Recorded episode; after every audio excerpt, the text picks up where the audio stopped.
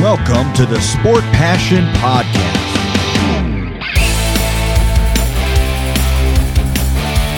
And here is your host, Lars Marendorf.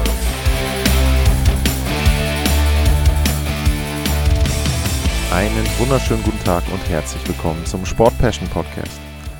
Leider muss ich auch diese Sendung mit dem Rückblick auf einen großen NHL-Star beginnen. Guy Lafleur verstarb exakt eine Woche nach Mike Bossy und mit dem Rückblick auf den Topscorer in der Geschichte der Montreal Canadiens wird die heutige Sendung beginnen. Danach geht es rund um die Global Series. Die NHL hat Spiele im Herbst in Europa bekannt gegeben und da gibt es alle Informationen von mir dazu, die ihr zum jetzigen Zeitpunkt von mir bekommen könnt.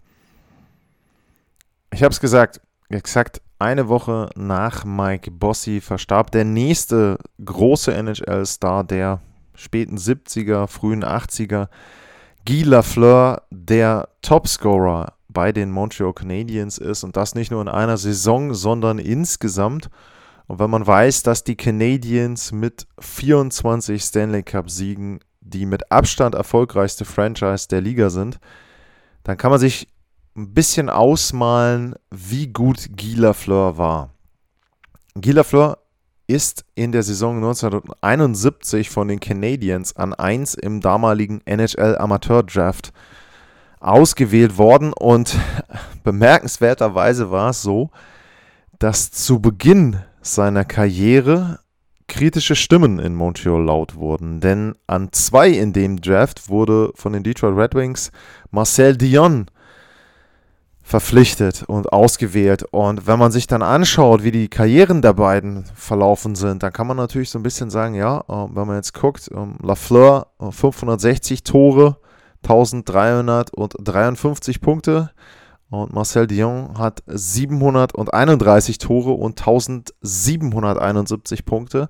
Also in beiden Kategorien, auch bei den Assists natürlich mehr zusammengesammelt, Marcel Dion. Dann kann man natürlich sagen, Mensch, ähm, war das vielleicht sogar eine falsche Entscheidung der Montreal Canadiens? Aber wenn man dann hört, und ich muss mich da leider auf, auch da wieder auf die Berichte von Augenzeugen und von ja, Zeitzeugen von Guy Lafleur äh, berufen. Wenn man hört, wie Guy Lafleur gespielt hat und welchen Eindruck er auf dem Eis hinterlassen hat und was er auch für eine für ein Charisma hatte, für eine Ausstrahlung hatte als Spieler, dann muss man wirklich sagen, die Canadiens haben damals den richtigen Spieler ähm, an Nummer 1 verpflichtet. Wie gesagt, er hat 1971 dann seine NHL-Karriere begonnen. Er hat fünfmal den Stanley Cup gewonnen. Ähm, 72, 73 das erste Mal und dann durchgehend von 75, 76 bis 78, 79, also genau die Dynastie vor Mike Bossy, auf den ich ja in einer der letzten Sendungen äh, zurückgeblickt habe. Und Marcel Dion war ein ähnlich ja, bemerkenswerter Spieler, auch was seine Zahlen betrifft. Ähm, er hat sicherlich nicht so losgelegt, wie man das vielleicht erwarten konnte. 64 Punkte in der ersten Spielzeit, ja, war in Ordnung. Aber es war so, man hatte am Anfang so ein bisschen auch das Gefühl und er selber wohl auch, dass er ein bisschen gehemmt wäre. Und was ganz interessant ist, er hat dann etwas gemacht, was heutzutage überhaupt nicht mehr geht und was man sich vielleicht auch gar nicht mehr so richtig vorstellen kann. Er hat nämlich nach zwei Jahren seinen Helm wieder abgelegt. Und es war so, er hat seine Karriere begonnen mit einem Helm in der NHL und es war aber eben so bis in die frühen 80er, dass Spieler dann auch ja, einfach früh, frei entscheiden konnten den, konnten, den Helm abzulegen. Beziehungsweise es war auch in den 80ern noch so, dass Spieler ohne Helm liefen, aber es gab irgendwann eine Grenze, wo festgelegt wurde, okay, wenn du ab jetzt deine Karriere beginnst, dann musst du einen Helm tragen. Das war Anfang der 70er überhaupt noch nicht der Fall. Und da war es dann eben so, dass Guy Lafleur da frei entscheiden konnte und sagen konnte, okay, um, ähm, ja, ich lege jetzt meinen Helm zur Seite. Das hat er nach zwei Jahren gemacht. Und spätestens nach drei Jahren in seiner vierten Spielzeit dann, da konnte er sich richtig etablieren in der NHL. Und da hat er eine Serie gestartet, die eben zu dem Zeitpunkt auch sehr bemerkenswert war. Er hat sechs Spielzeiten hintereinander 50 oder mehr Tore erzielt und über 100 Punkte. Wenn man es genau nimmt, hat er jedes Mal mindestens 119 Punkte gehabt in sechs Spielzeiten hintereinander.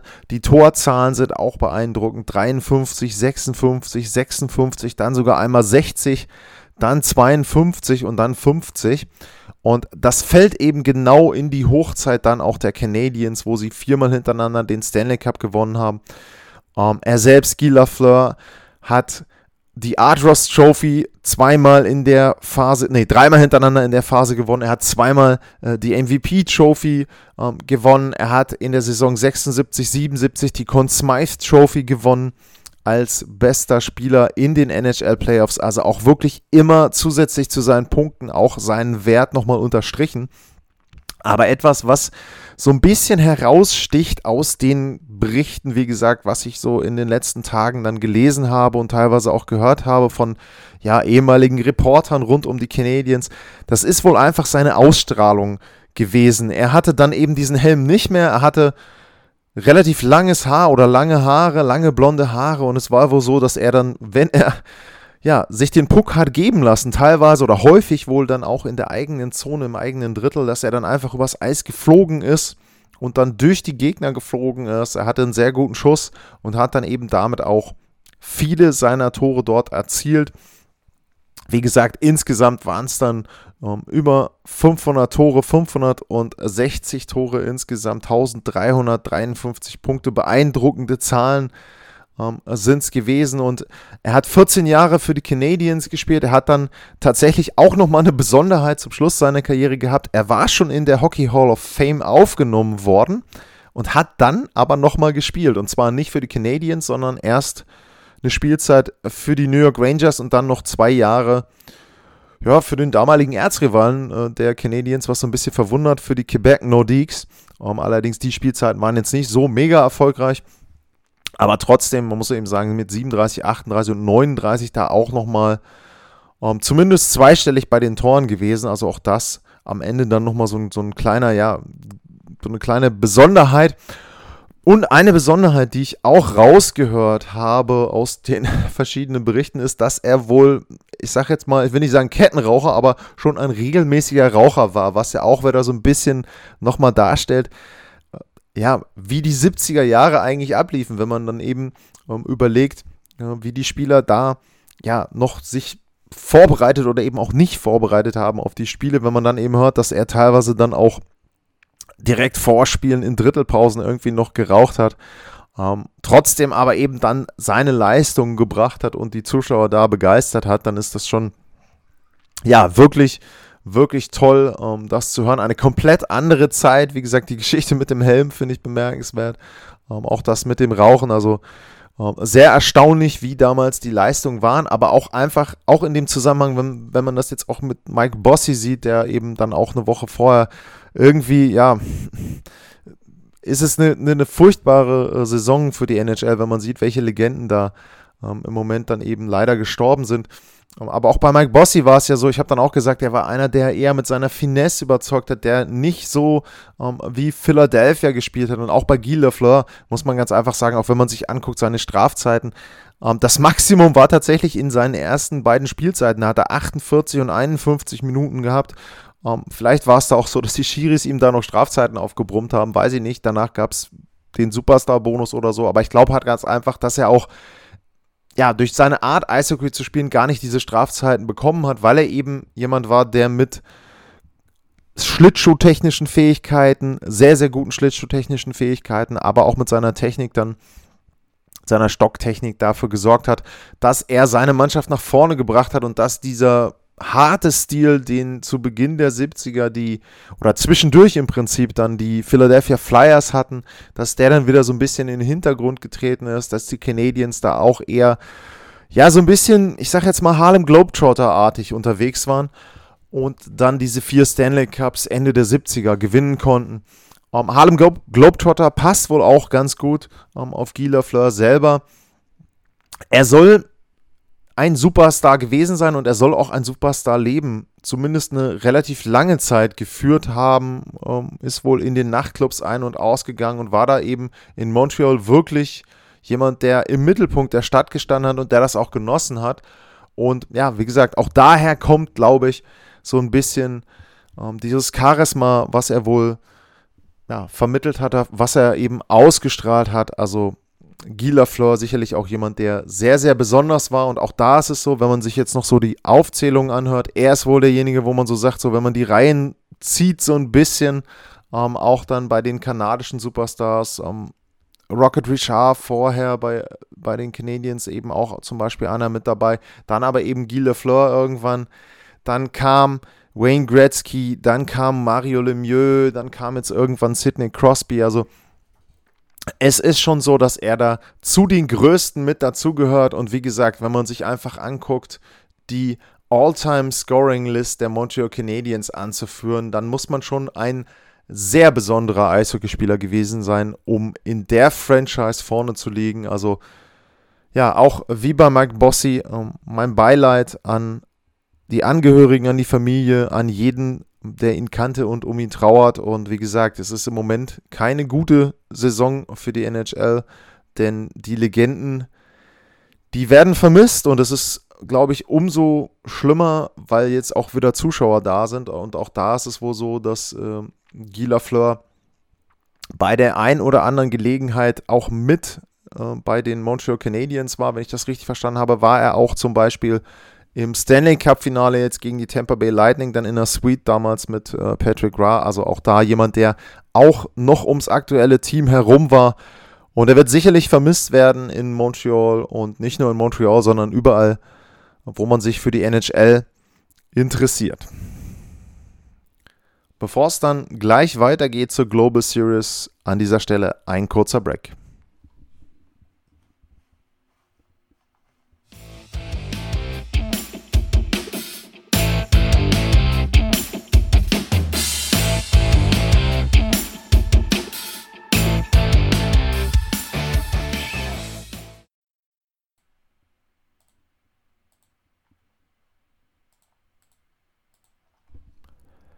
Zurück beim Sport Passion Podcast und jetzt geht es um die NHL in Europa. Denn die NHL möchte zurückkehren nach Europa und hat da jetzt die Daten und Rahmenbedingungen veröffentlicht. Und das letzte Mal, dass die NHL in Europa war, das war 2019. Und damals gab es Testspiele in Deutschland, unter anderem Chicago Blackhawks gegen die Eisbären Berlin.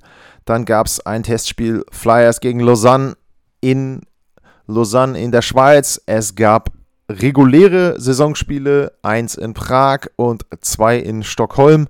Und da waren die Flyers beteiligt, die Blackhawks, die Lightning und die Buffalo Sabres. Und dann gab es zwischendurch Bevor Corona kam, auch Ankündigungen, dass es wieder neue Spiele geben soll, aber das Ganze hat sich dann natürlich aufgrund der Corona-Pandemie zerschlagen. Jetzt ist es aber so, dass die NHL bekannt gegeben hat, es soll wieder Spiele geben und es wird auch ein Spiel in Deutschland geben. Und zwar soll es losgehen am 3. Oktober in Bern erstmal in der Schweiz mit dem Spiel der Nashville Predators gegen den SC Bern.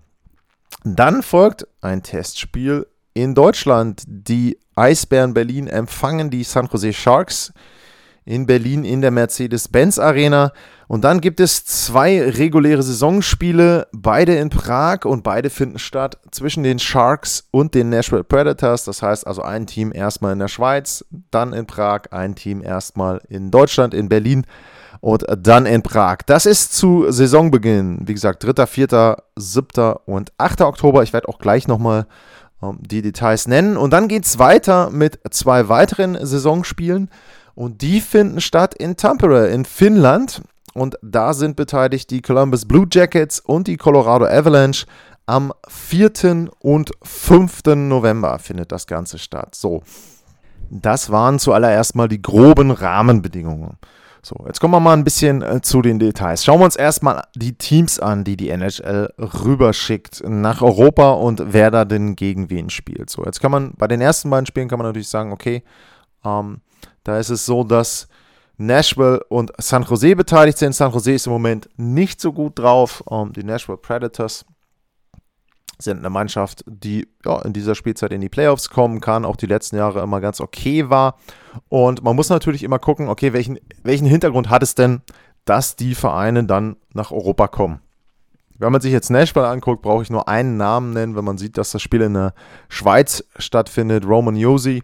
Ähm, ganz klar, ähm, der Schweizer ist vielleicht im Moment jetzt äh, nach dem ja, Rücktritt oder nach der, dem Karriereende von Pekka Rinne der Superstar in Nashville im Moment. Ähm, wird, so wie es im Moment aussieht, die Norris Trophy gewinnen. Ähm, er ist da der heiße Favorit, hat jetzt seinen 90. Punkt gemacht, also ein sehr, sehr guter Verteidiger. Und da ist es natürlich verständlich, dass man dann sagt von Seiten der NHL, wenn man denn ein Spiel in der Schweiz hat, dann möchte man dann natürlich auch eine Mannschaft haben, die Schweizer mit dabei hat. Und da sind die Nashville Predators natürlich prädestiniert und eben dann entsprechend auch, finde ich persönlich, eine verständliche Wahl, ähm, wo man einfach sagen muss, okay, ähm, das passt und ja, da kann man eben sagen, das ist ganz vernünftig. Ähm, dann ist es so, die San Jose Sharks. Ähm, jetzt kann man natürlich sagen, mit Berlin, okay, hm, passt jetzt im Moment nicht, weil ich sage jetzt mal, Marco Sturm spielt schon etwas länger nicht. Aber trotzdem haben die Sharks ja auch mit ein paar anderen deutschen Spielern durchaus eine deutsche Historie. Also insgesamt kann man schon sagen, ähm, dass es ganz gut passt. Und wenn man dann guckt, die regulären Saisonspiele, die zum Saisonauftakt dann in Prag stattfinden. Ähm, da ist ja Thomas Schörtl zum Beispiel äh, zu nennen oder Radim Simic, ähm, der auch bei den Sharks spielt und David Riddich ähm, von den Predators.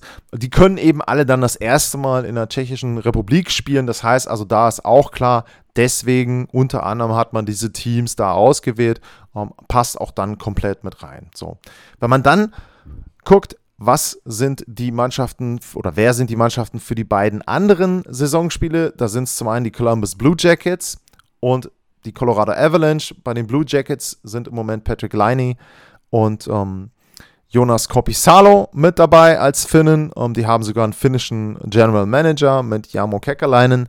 Und bei der Colorado Avalanche ist auf jeden Fall mit dabei Mikko Rantanen und Arturi äh, Lekkonen ist im Moment dann nach der Saison Restricted Free Agent. Das heißt, da ist auch eine hohe Wahrscheinlichkeit da, dass der zu dem Zeitpunkt dann auch bei Colorado noch unter Vertrag steht und dementsprechend dort auch dann in seiner Heimat auflaufen kann. Ähm, was man ja auch dazu sagen muss, klar, jetzt könnte man da auch sagen, okay, Blue Jackets sind jetzt nicht so das tolle Team.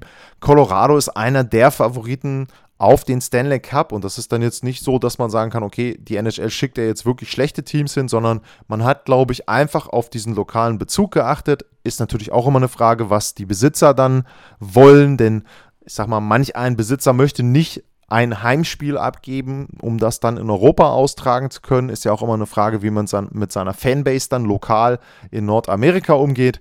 Aber in dem Fall, ich persönlich finde die Auswahl gut. Nashville, San Jose, und Columbus und Colorado sind also wirklich, wirklich, ähm, finde ich, gute Teams, die da reinpassen. Und wie gesagt, speziell mit Colorado. Also wenn die wirklich äh, weit kommen in den Playoffs und dann eben auch vielleicht auch ähm, hoffentlich äh, gesund sind und dann ihre ganzen Superstars mitbringen können. Also das ist schon exquisit, die dann mal in Europa live zu sehen. So, ähm, jetzt ist die Frage, live sehen, wie funktioniert das? Wie kann man an Karten kommen? Es gibt von der NHL die Informationen, dass der Vorverkauf losgeht für die Spiele am 7. und 8. in Prag ähm, am Freitag, den 29. April um 9 Uhr morgens mitteleuropäischer Zeit. Also am Freitag, 29. April, 9 Uhr morgens mitteleuropäischer Zeit. Und für die Spiele am 4. und 5. November beginnt das Ganze auch am Freitag, dem 29. April aber da steht jetzt 10 a.m. EET. Da muss ich jetzt einmal kurz nachgucken, was sich denn hinter EET verbirgt. Dahinter verbirgt sich Eastern European Time, ähm, was mir in dem Fall, also erstmal ist mir die Abkürzung neu gewesen. Okay, beschäftige mich meistens mit den Abkürzungen in Nordeuropa, ähm, was aber im Moment auch glaube ich, egal ist, denn die haben die gleiche Zeit im Moment, die wir auch haben. Also, äh, ja, weiß ich nicht, warum die NHL das auf ihrer Medienseite jetzt so ausführt. Dann würde ich persönlich sagen, am Freitag um 9 beginnt der Vorverkauf für die Spiele in Prag und am Freitag um 10 beginnt der Vorverkauf für die Sp Spiele in Tampere. Ähm, die Links kann ich gerne über Twitter teilen, also wenn da jemand Interesse hat, an die Tickets zu kommen. Ähm, Prag, denke ich, ist ganz gut erreichbar. Bei Tampere, ja, muss man mal gucken. Ähm, sicherlich Flug irgendwie nach Helsinki und dann mit dem Zug oder mit dem Bus rüberfahren ist sicherlich eine Möglichkeit. Ja, aber ansonsten muss ich persönlich sagen, wie gesagt, mir gefällt das. Ähm, ich finde die Spiele gut, ich finde die Teams gut, die dort ausgewählt werden. Und ansonsten zum Vorverkauf bei den Eisbären Berlin kann ich noch nichts sagen, aber wenn ihr euch da im Internet ähm, informiert, wenn ihr guckt, äh, Mercedes-Benz Arena oder eben entsprechend auch über die Eisbären, dann wird man da sicherlich etwas rausfinden können. Ähm, ist natürlich da dann auch immer die Frage, was für einen sportlichen Wert man so einem Testspiel dann ähm, ja, anrechnet, würde ich mal sagen. Aber trotzdem, ich denke, es ist schön, dass die NHL wieder zurückkommt nach Europa. Ich finde es auch gut, dass sie nach Deutschland kommen. Ich würde mir wünschen, dass sie endlich mal ein regulärisch, regulärisch, ein reguläres Saisonspiel in Deutschland austragen. Man sieht dabei allerdings auch so ein bisschen, wo die Wertigkeiten der NHL sind, denn obwohl Deutschland natürlich von der Einwohnerzahl her ein sehr großer Markt ist, kann man schon erkennen, wo eben dann doch die Eishockey-Fans sitzen. Die sitzen dann eben eher in Finnland, in Schweden, in der Schweiz und in Tschechien, was natürlich auch an der Spielerzahl liegt von Spielern, die aus den Ländern kommen. Aber wie gesagt, ich hoffe, dass sich das so langsam ändert und ja, keine Ahnung, dann sieht man eben mal irgendwann die Senators, weiß ich nicht, gegen die Red Wings, äh, Seider gegen Stützle oder Leon Dreiseitel kommt nochmal wieder mit den Edmonton Oilers waren ja schon mal in Köln und dann gibt es mal ein reguläres Saisonspiel. Also ich denke, das sollte in den nächsten Jahren schon mal drin sein. Ähm, und ja, man muss mal gucken. Ich meine, es gibt ja jetzt immer sonntags Eishockey bei RAN. Ähm, wir haben jetzt gesehen, was das für einen Einfluss haben kann, zum Beispiel auf die NFL, wenn die Leute in Deutschland Football gucken. Die NFL kommt ja jetzt auch mit einem regulären Saisonspiel nach München. Also ich glaube, auch in der NHL wäre sowas möglich, wenn es da einen kleinen Boom gibt. Das bekommt man mit in Nordamerika und dann wird irgendwann auch hoffentlich ein reguläres Saisonspiel nach Deutschland vergeben. Ich würde mich natürlich freuen ich werde versuchen, trotzdem in irgendeiner Form auch nach Tampere zu kommen.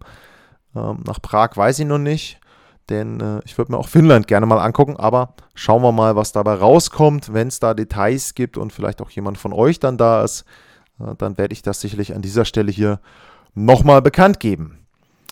Ja, das war die heutige Sendung. Leider, wie gesagt, am Anfang nochmal wieder ein Rückblick auf eine Legende. Ich kann gerne darauf verzichten für den Rest der Saison. Ich würde mich gerne dem Sportlichen widmen. Und nach dem Blick auf die Global Series beginnen dann in dieser Woche auch die Vorschau-Sendungen auf die NHL Playoffs. Es wird zu jeder Serie eine Vorschau-Sendung geben. Und ein paar der Serien stehen ja schon fest. Es ist zwar noch nicht ganz klar, wie jetzt die Punktezahlen dann sind, aber grundsätzlich stehen schon einige der Serien fest. Edmonton Los Angeles steht schon fest. Ähm, die Serie Minnesota gegen St. Louis steht schon fest. Da geht es eben nur noch darum, wer Heimrecht hat und äh, wer dann eben auswärts beginnen muss. Aber ansonsten ist noch einiges offen zu den NHL Playoffs. Aber wie gesagt, wenn sich das geklärt hat, dann gibt es von mir zu jeder Serie eine Folge. Und ich freue mich natürlich, wenn ihr Fragen dazu habt. Das heißt also, wenn ihr jetzt irgendetwas habt in Richtung Playoffs, meldet euch bei mir. At Lars-Mar ist der Twitter-Handle. Info at sportpassion.de ist die E-Mail-Adresse. Da könnt ihr Fragen, Themenwünsche und auch Anregungen, Kritik gerne loswerden. Ansonsten gilt wie immer, wenn euch der Podcast gefällt, abonniert ihn, bewertet ihn und sagt es weiter. Und ansonsten vielen Dank fürs Zuhören. Bleibt gesund und habt noch einen schönen Sonntag. Bis dann. Tschüss.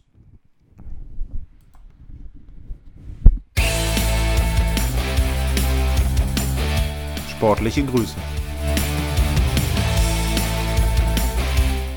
Das war's, euer Lars.